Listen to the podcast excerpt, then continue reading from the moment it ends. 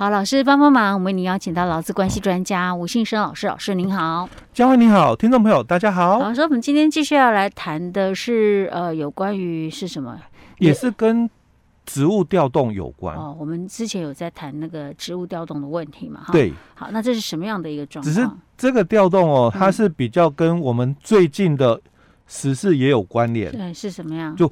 前一阵子哦，我我们很担心那个疫情的爆发，好好对吧？对。哦，那所以哦，嗯，我因为公司要调整我的工作，嗯，哦，但是地点也有所变更，嗯，那这个变更哦是在疫区。哦，而有些人嘛，可能在台湾，哦，哦，那调动的一个部分地点可能在双北，嗯，哦，会怕，尤其是双北。前一阵子比较严重的时候，对，哦，那甚至有些是出差，嗯，到了国外，嗯，哦，那这个都是有一些的，就是考量的一个部分，老公个人呐，哦，基于这个疫情的一个考量的部分，哦，是，好，那我，嗯，可不可以就是拒绝，嗯？提供劳务，因为你叫我去哪里，像比如说啊，我们当然不方便，但那个媒体有讲过，我调你去万华，嗯，那那时候刚开始的时候，我们都知道，大概就疫情的扩散哦，大概就在那边，嗯，哦，扩散出来的，那我可不可以选择就是退避权？哦，我们退避权，哎，退避权就是我们之前在节目也分享过哦，就是。台风嘛，哦哦，那我可不可以危险避开？哦、所以我不去上班嘛。嗯嗯，我我我好我好难哦，好难哦。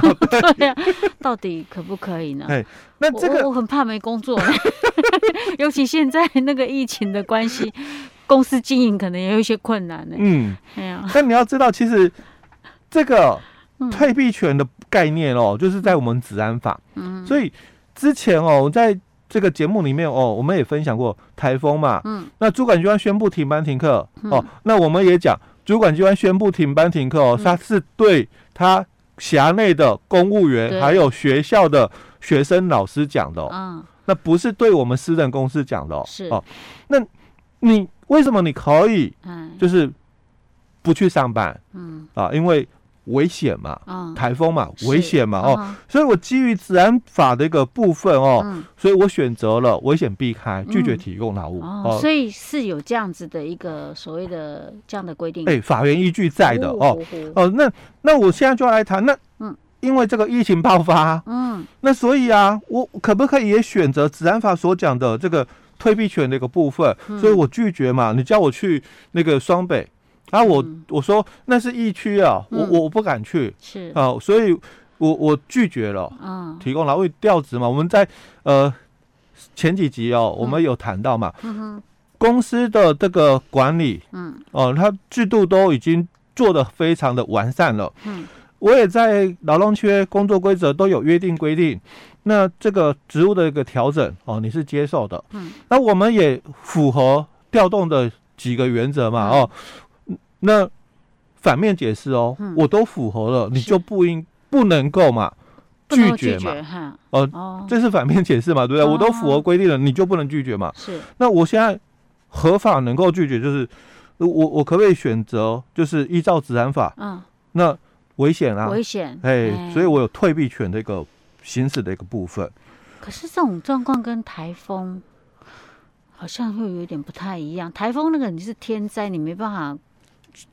那个啊啊！你像这种疫区，你如果自己做好健康的 防护，你不一定会有危险啊。哎，对，所以我们就来看，哎、其实我们在治安法里面哦，嗯，它有对于这个退避权的部分哦，有一个规范、嗯、哦，它里面哦，它就提到了哦，所谓的这个老公他在执行职务的时候有发现。哦，立即发生危险之余的时候，哦，那你可以选择嘛，嗯，危险避开哦。嗯、那这个施行细则里面哦，也有条列出来的，就是立即发生危险之余的情况哦，是哪几种哦？所以他列了九个哦。哦，他说第一个，你的设备哦有泄漏大量的危害性的这个化学品。自有发生这个爆炸、火灾或者是中毒的危险之余。嗯哦，那第二个，你所从事的是在河川工程或者河堤、海堤的这种的作业，因为强风大雨或者是地震会有发生危险之余。哦，那第三个，你是从事隧道这些营建的工程，或者是管沟啦、沉箱、沉桶等等这些开挖的一个作业，那会有这个。落盘出水崩塌，或者是这个流沙侵入哦，会有发生危险之余的哦。嗯、那第四种哦，就是你在作业场所有易燃的液体，这些的这个蒸汽哦，或者是可燃性的这个气体滞留啊，所以达这个爆炸下限值百分之三十以上，随时哦都有可能发生爆炸火灾危险之余哦。嗯、那第五个就是你在这个储槽等。这些内部或者是通风不好的室内作业场所，嗯、哦，那有可能发生就是中毒窒息的危险之余哦。嗯、那第六个就是你从事的是缺氧的一个危险的一个作业，嗯、所以会有发生缺氧的危险之余哦。嗯、那第七个就是你的作业的高度在两公尺以上，嗯、那因为没有提供你防范的一个。措施防止坠落，嗯，或者是没有给你适当的个人防护具，那会有发生这个坠落的危险之余哦。那第八个就谈到哦，你是在这个道路或者是紧邻道路的一个作业哦，那没有做好这个交通管制，或者是没有设置这个安全防护措施，那会有发生危险之余哦。嗯、那第九个就其他嘛，嗯，经过我们的这个中央主管机关指定公告有。发生危险之余的情形，好，欸、所以有在里面吗？嗯，我刚刚在想这第九条，哎、欸，对，但所谓的中央主管机关哦，嗯、是劳动部，哦，所以 CDC 不算。OK，所以如果劳动部没有出来讲，那就不算了，哎、欸，那就不算了嘛。啊，所以如果是这种状况，就不能用退避权来，哎，对啊，来拒绝，哎，当然就不能这样讲了啊。哦，啊，所以公司叫你去热区，疫情的热区，你还是要去，哎，你还是要去的啊，嗯，因为你并没有符合我们讲的嘛，治安法他提到是危险避开，嗯、哦，你有权，因为治安法那时候写的时候，他怎么知道会有这种疫情呢？可是，在治安法所提到的哦，他讲的是什么？立即发生危险之虞，对，就像我刚刚讲的，你说台风来啊，那个真的是很，就马上立即你跟出门就危险了，没错。可是你说这种病毒，你看不见，对，那你去到哪里哦？那会不会就是立即有危险之余？可能也没有办法立即啊，因为第一个你有一个发病的过程，然后重点是你还现在医疗也还蛮进步的，你也可能不会危险到危及生命，嗯。哦，因为重点是几率的问题啦。嗯、哦，那个几率部分哦，让我们感觉就是他没有这个行使退避权的一个可行性的一个部分啦。嗯、哦，你要有，就是说在执行职务当中，会有发现哦，必须紧急避难的立即危险。嗯，你要有这个点啊。但是很显然的哦，假如是这个疫情的一个部分，那公司哦哦这个。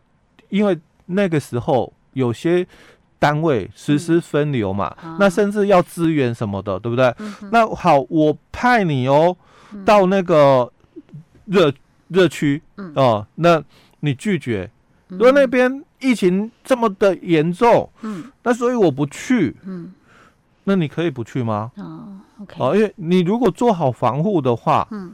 那你可以说那很危险吗？嗯哼，哦，所以它并没有达到我们所讲的哦，立即立即危险的一个部分哦，所以你就不能够行使这个所谓的一个退避权的一个部分了哦。